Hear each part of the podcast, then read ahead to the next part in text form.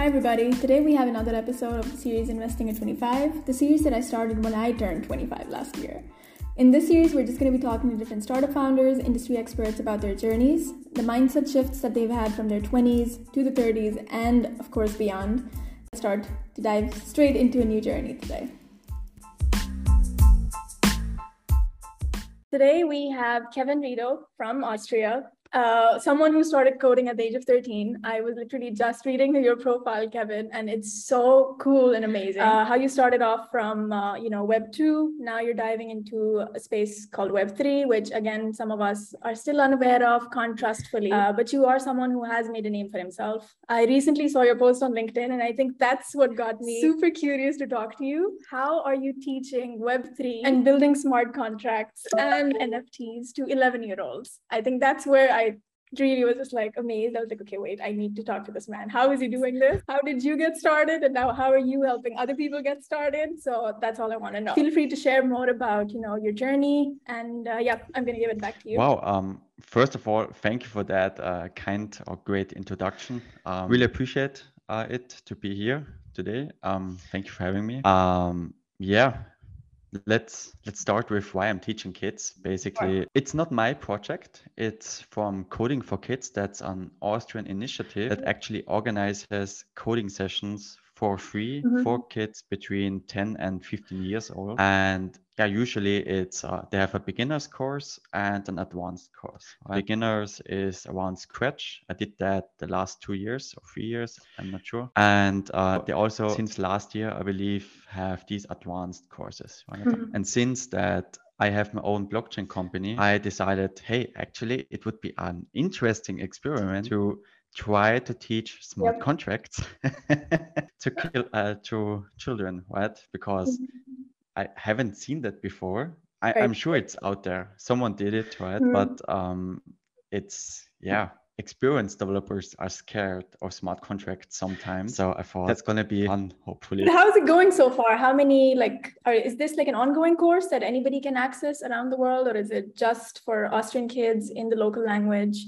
And for particular schools? How does it work? Yeah, it's actually just a local initiative. It's right. really in a physical room, mm-hmm. uh, 12, 13 kids, something okay. around that. Yeah basically it, it was just one week right? It's always just one week course which made it extra challenging because um, hey, uh, yes. uh, you just can't start mm-hmm. uh, developing smart contracts right away. You need to have some basic knowledge around wallets what is blockchain at all mm-hmm. because um, otherwise nothing what we would do that week would make sense Kevin, one just... question though on that note. Uh, how do you explain blockchain or metaverse or nfts or smart contracts to an 11 year old and honestly I, I feel like a lot of us yeah. will benefit from this. So feel free to, you know, to the common man here. Yeah. Yeah. Um, I asked that myself as well. Mm-hmm. In general, I believe, or when I've thought back to my basically sessions when I listened to a teacher, the moments when I actually learned something and really listened to the teacher was when he was talking about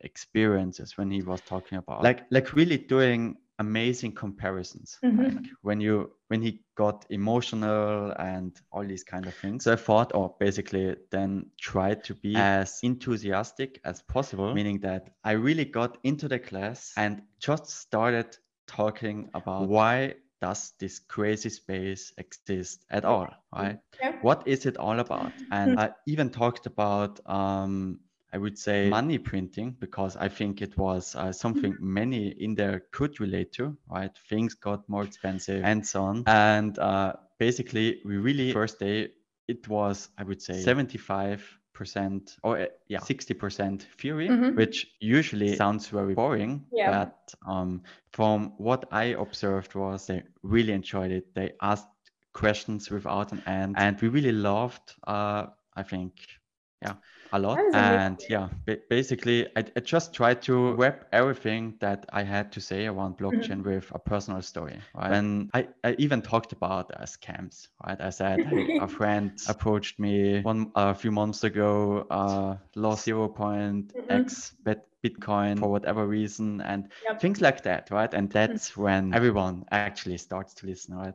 Yep. Yep. Yeah. I think those stories are actually very memorable, you know, because even until today, like everybody talks about the pizza guy, who earned some Bitcoin like back in the day. You know, so those stories really stay with you. Uh, people might still not understand Bitcoin or know what it is, but everybody sort of knows that story. Um, but again, coming back, like stepping a little uh, back from the story that uh, about the course that you're doing, which is amazing. Honestly, I really hope one day it's accessible to everyone, all the kids around the world, and it becomes a part of normal traditional curriculum. Uh, because I think it's a space that everybody needs to get involved in much earlier on in life, and it's a really good, uh, you know, field as well for kids to grow into um, in their childhood. But I would really love to know how did you get started? Uh, so, what is your background and how did you get involved in Web3? Uh, you are currently hosting a podcast of your own also a co-host of two other podcasts, Decode and one more. And uh, you have your own blockchain development company as well, where you now help other people as well as companies to get involved in uh, the blockchain space. So I would love to know how did you get started from a traditional background and now straight into this new world of a metaverse and also pulling other people in, which I really like. Yeah, um, thank you for that. Um, that's a great question, though. I basically, as you said, um, I, I, don't want to bore anyone with my Web2 journey mm-hmm. in general, but I just started out uh, developing as usual with uh, creating websites at right. age of 13, right? Because mm-hmm. that's one of the easiest things to do at that age. Not really. And you're still, you know, like saying that. It's not in, in comparison, yeah, in comparison, sorry, I, I, didn't want to uh, trigger anyone here. uh, but um, yeah, basically, I was always super curious about uh, bleeding mm-hmm. edge technologies. So I basically wasn't focused at all. I tried everything. I got my hands onto quantum computing on a super superficial level, right, a yeah. super super high level. Yeah. Mm-hmm. And for sure, blockchain was also part of it, uh, creating or developing compilers and things like that. So I, I just was curious right? and tried out a lot of things. And at some point, um, I basically got approached by someone on LinkedIn and he, yeah, we, we just met up. Mm-hmm. He asked me to basically join his blockchain startup at that time. It was, I think, 2017 or okay. something like that. And um, yeah, it was a decentralized identity startup, right? It, which is now popping up again with mm-hmm. all that soulbound token uh, hype, right? And uh, I said no. okay. Um, yeah, be- because I didn't really, so I some context. I had a startup uh, at the same time and also had some experience regarding all that startup thing. Right. So I felt like there isn't that much there already. Like a lot of, mm-hmm. uh, it didn't feel like that's going somewhere, right? So I said no. And funnily, I would say half a year later, uh, a former friend of mine approached me mm-hmm. and also said, Hey, have you, you need to join a blockchain startup. Right. Um, I have someone here, mm-hmm. and as you can imagine already, it was the same guy. and yeah, at that time, I just thought, okay, let's let's give it a shot. Right. Um, interestingly, also that is what got me started, right? But okay. interestingly, I just mm-hmm. was there for I think six, eight months, something mm-hmm. like that, and yeah, then my original assumption basically strengthened or right. yeah. so I moved away from that but since then I decided to actually focus on blockchain and yeah mm-hmm. it really got got me i would say yeah. Really nice. But how did you start off learning about blockchain? Uh, like did you have let's say um, a certain like time scheduled every day? Like for example i've seen people you know like and that's something that i'm trying as well like put out 30 minutes every day just to learn about this new space because again everybody has these like schedules and work and like you for example have your own startup so it's really hard to prioritize right so how did you go about prioritizing doing what you were doing already and then also learning how to get involved in this new space that's a super interesting question i'm still dealing with that right. um, it changed for me over time right? mm. it always depends on the context right i basically yes sometimes yeah um, i just started some projects right i thought that would be cool without even having the background to do so mm. i just started and tried to uh, go one step at a time towards right. that end product, right? Um, which for sure only works if you're a developer most of the mm-hmm. time, mm-hmm. right? Mm-hmm. Otherwise, uh, you always have to be super serious yep. and actually found a startup, right? Mm-hmm, mm-hmm. But um, that was one approach. I did a lot, especially in the also when I just started out with basically all technologies. And um, over time, for sure, reading book, uh, as you said, half an hour, which is funnily the exact yep. same yeah. uh, period I had as well. Or um, yeah, at some point, it also just got part of my work, right? right. When mm-hmm. I basically needed something, I had to look it up, and that suddenly happened every day. Right? Mm-hmm. So I didn't have to actually put up 30 minutes every day, um, but still uh, reading books and everything and hands-on experience, like really doing something in the space, talking with awesome people like you, for example, and uh, discussing things mm-hmm. all around Web3. Awesome. And also would love to know, like, for example, you were always a developer, so you learned how to code and uh, that's been your passion for a very, very long time. Um, did you have any other skill set that you had to learn to get more into the blockchain space, or was it a continuation of what you already knew? Um, yeah, as a blockchain developer, you have to be extra careful. Right? Mm-hmm. You really have to start testing more if you didn't uh, right. uh, beforehand, right? Because many developers and companies itself uh, aren't really into tests, right? They just develop. Does it work? Yes. Does doesn't it? Fix it, right? Mm-hmm on blockchain you can't most of the time right you have to make sure that it works right away to a large extent otherwise um, you mm-hmm. and your customers or company partners aren't happy right True. and even less uh, the people using the contract mm-hmm. and so basically test-driven development um, really focusing on security efficiency performance-based uh, programming which also isn't uh, the main focus uh, of Web2 devs, right? Mm-hmm. Because you have the resources, as storage is cheap, which isn't the case for blockchain, right? right. And um, all these kind of things, right? It's it's different, I would say. Um, but in general, also requirements engineering, and project management, right? Since you actually need to know what the customer wants mm-hmm. and what has to be changeable maybe what kind of parameters and so on. You really have to know what should be the end product because as I said you can't change much afterwards. Yeah. And that's an issue. so now that you have your own company as well right where let's say uh, you have enough knowledge on how this new whole development works uh, you have enough projects under your belt that you've already worked on you know what it you know what it basically is. Right. Uh, now when you have your own startup where you are helping other companies to get involved in blockchain uh, have you faced a certain type of challenge when you're bringing traditional companies into blockchain? Um, first of all i wouldn't say that um, anyone knows enough. Um, yeah, challenges uh, regarding Web two. Yeah, it, I think it's the understanding of the cultural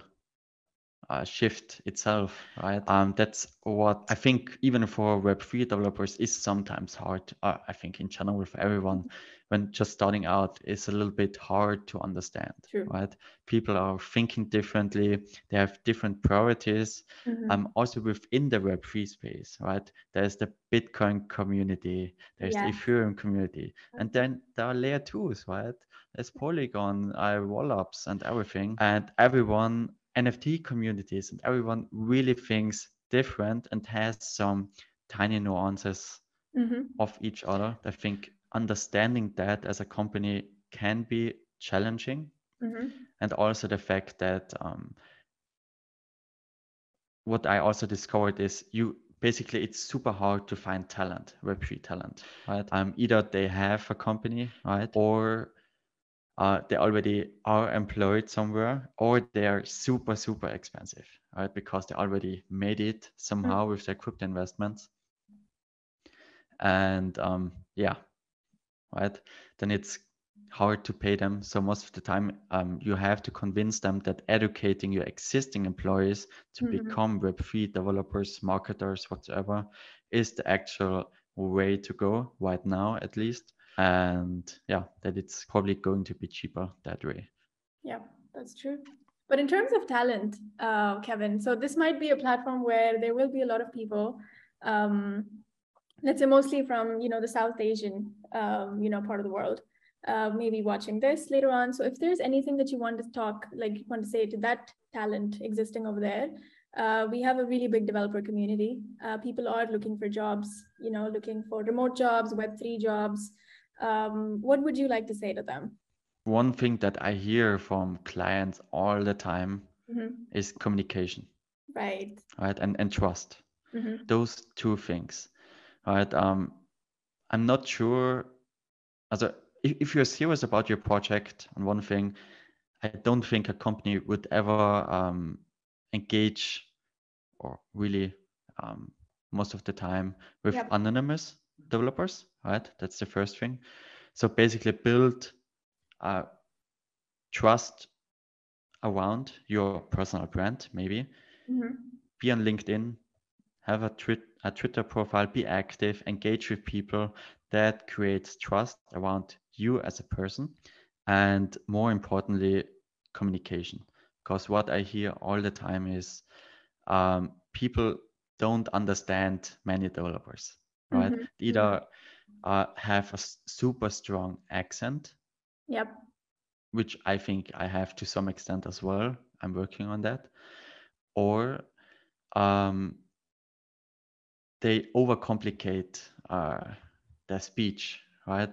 It's hard for them to. With that part, uh, with the second part, yeah. more than the first one, because I think it really comes down to you know how you talk like for example in the marketing world where i'm from we i have seen that so many people sometimes just talk in a language which is just full of jargons and sometimes people wouldn't understand that uh, i think similar complications lie on the web development side as well uh, you know where sometimes people are talking in terms where it just gets too much to even understand uh, and like you mentioned like in any company there are different departments but they need to work together uh, so in yeah. order to communicate those goals and communicate the results or whatever ideas you have, you need to be able to talk to each other in the language that um, they understand. So it's a really good point that you mentioned. Thank you for saying that. Yep. Yeah, hundred percent. Uh, just imagine uh, the customer, client, whoever tells you something they want, right? Mm-hmm. And either you don't understand it or they don't understand what you uh, suggest them. Mm-hmm. Right? Both is a huge issue and sure. leads to yeah much more expenses on the client side, which isn't desirable. And that's a problem. Right. right. There's a saying for that as well, right? If you have to cover up your argumentation with complex jargon, mm. as you hmm. said it, um, then most of the time it's because the lack of deep knowledge. Right? The simpler your, uh, right. your speech is, yep. the more you actually understand something. Mm-hmm. Usually, right? Not always, but it's a good indicator for that. That is really, really cool that you mentioned that.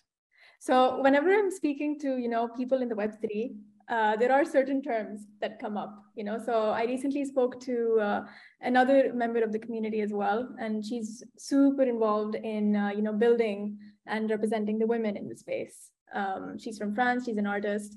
And we were just talking about the basic, again, you know, terminology. With you, I would really want to understand because on your profile and in your website as well, I see uh, terms like DeFi, uh, TradFi was the first time that I've seen it uh, in my life. So I would really want to understand, like, if you can maybe explain those, but in you know simpler language. Um, yeah, sure. Um, TradFi, I, I'm I've seen it differently on different places as well. Some write it with an, an D, right? Mm-hmm. TradFi, and some with right, okay. TradFi. Mm-hmm. But in general, it's just regular finance. Like, mm, okay. Okay. Um, sorry, like everything you see mm-hmm. From day to day, bank, banking systems, everything, right? Cool. It's just even they current cool state of the art. it, it's traditional finance. it's just an abbreviation. Yeah, yeah. but it's a cool abbreviation though. Nice. Yeah. And the DeFi would be decentralized finance, but if you can also exactly. you know uh, simplify that term, like mm-hmm. what exactly does that mean? Yeah, in general, decentralized finance is nothing else on a high level than you don't have to trust an institution. Mm-hmm. Right? There's no intermediary, there's no bank or something like that that actually, for example, has your money or explicitly offers you certain rates where you can buy Ethereum, Bitcoin, for mm-hmm. example, for your dollars, something like that.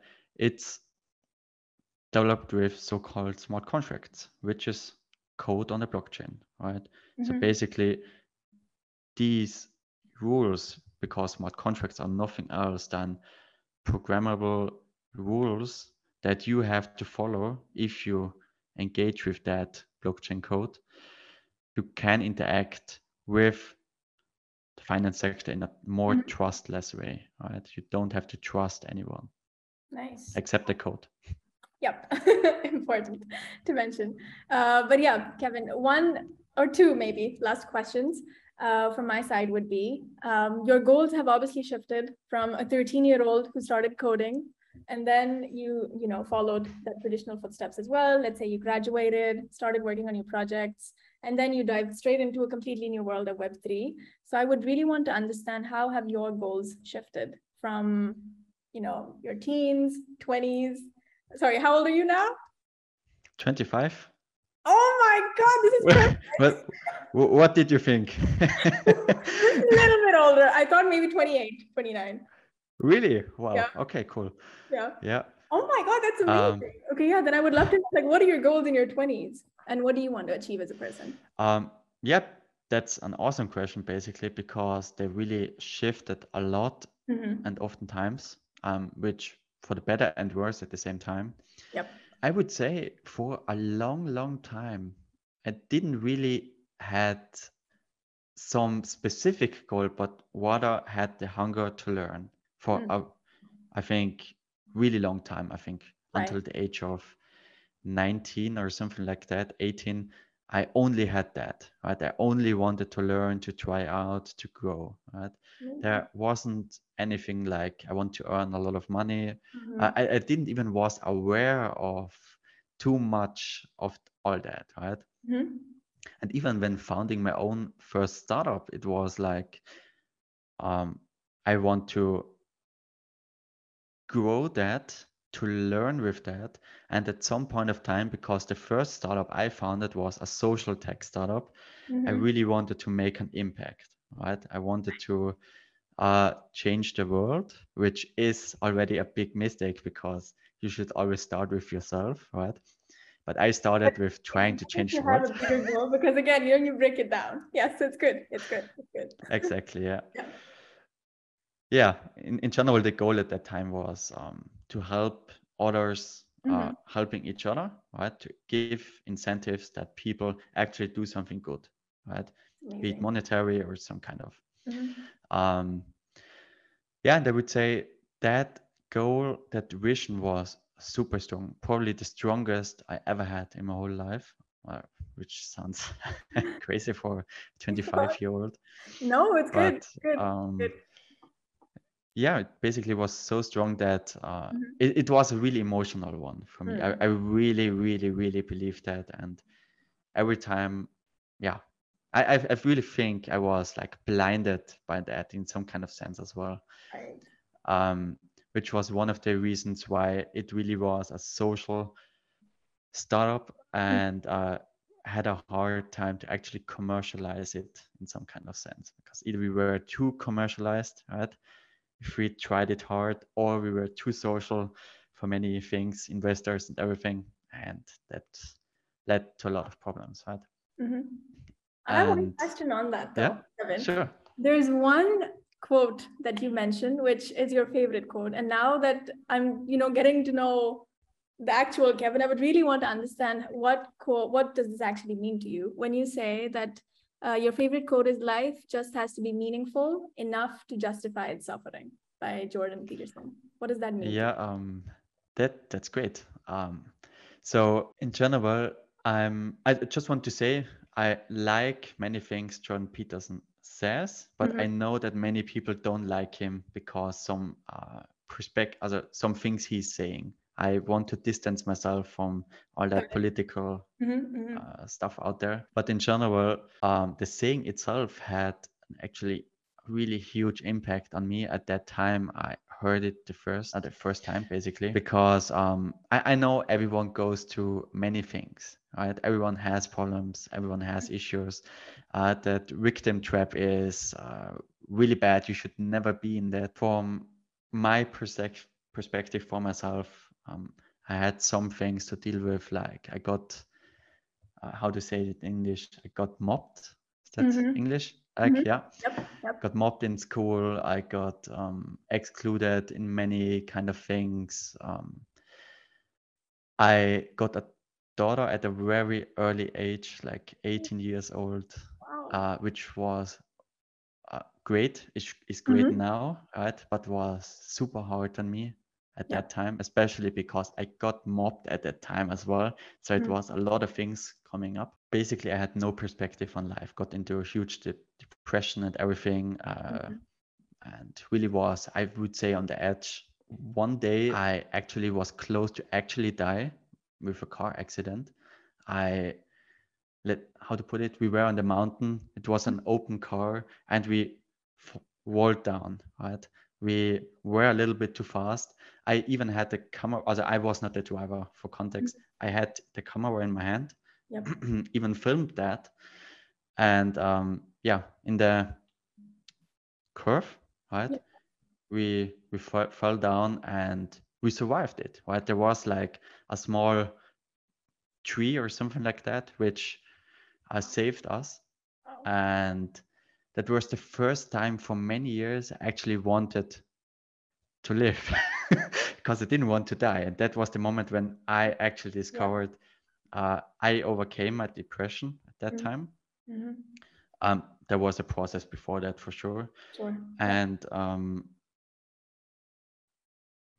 that actually was so this quote basically meant a lot to me in that regard, right? Mm-hmm. You always will undergo a lot of suffering. There will always be many things right, that aren't pleasing some kind of sense right? It, it's normal. People die um, illness things don't work out as you want right? Everyone has that.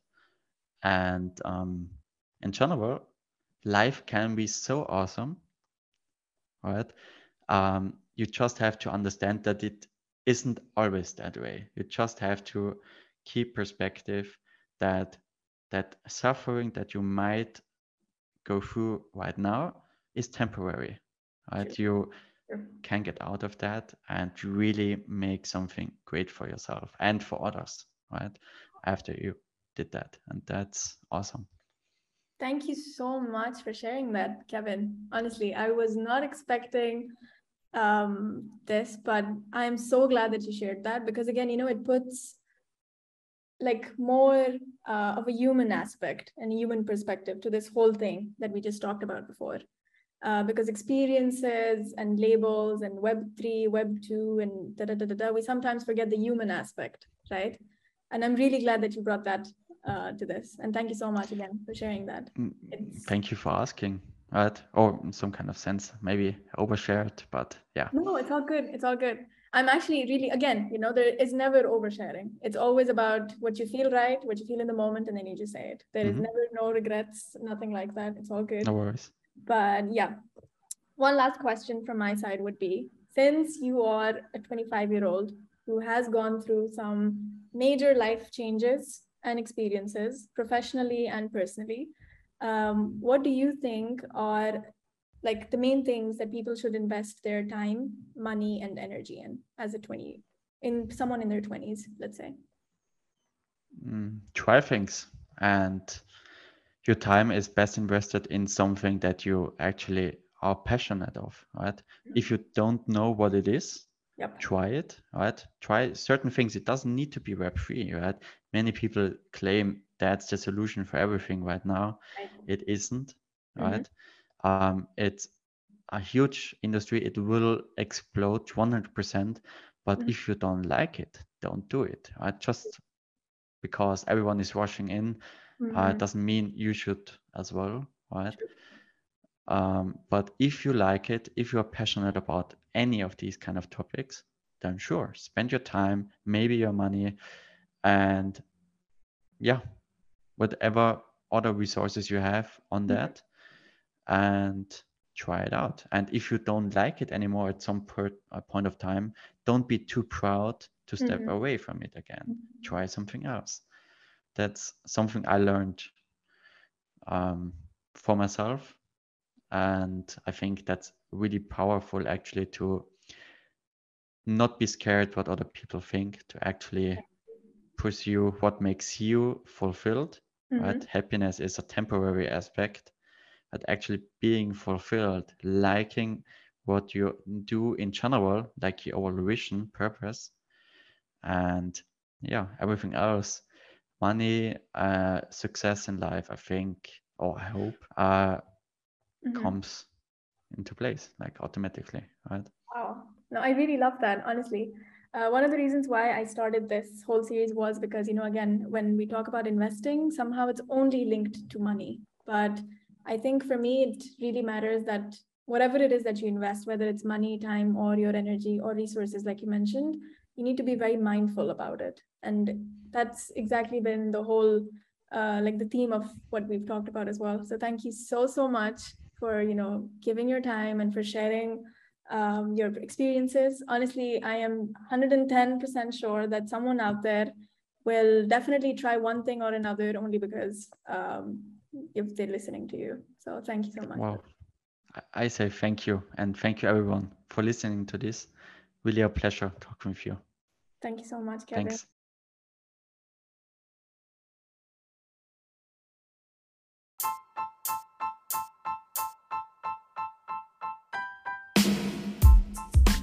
Well, that was it for this episode. Stay tuned for more episodes on our Spotify, Investing at 25. You can also reach out to us on LinkedIn as well as YouTube. Let me know if you want me to cover something else or any topics or comments that you have. I would love to hear your feedback.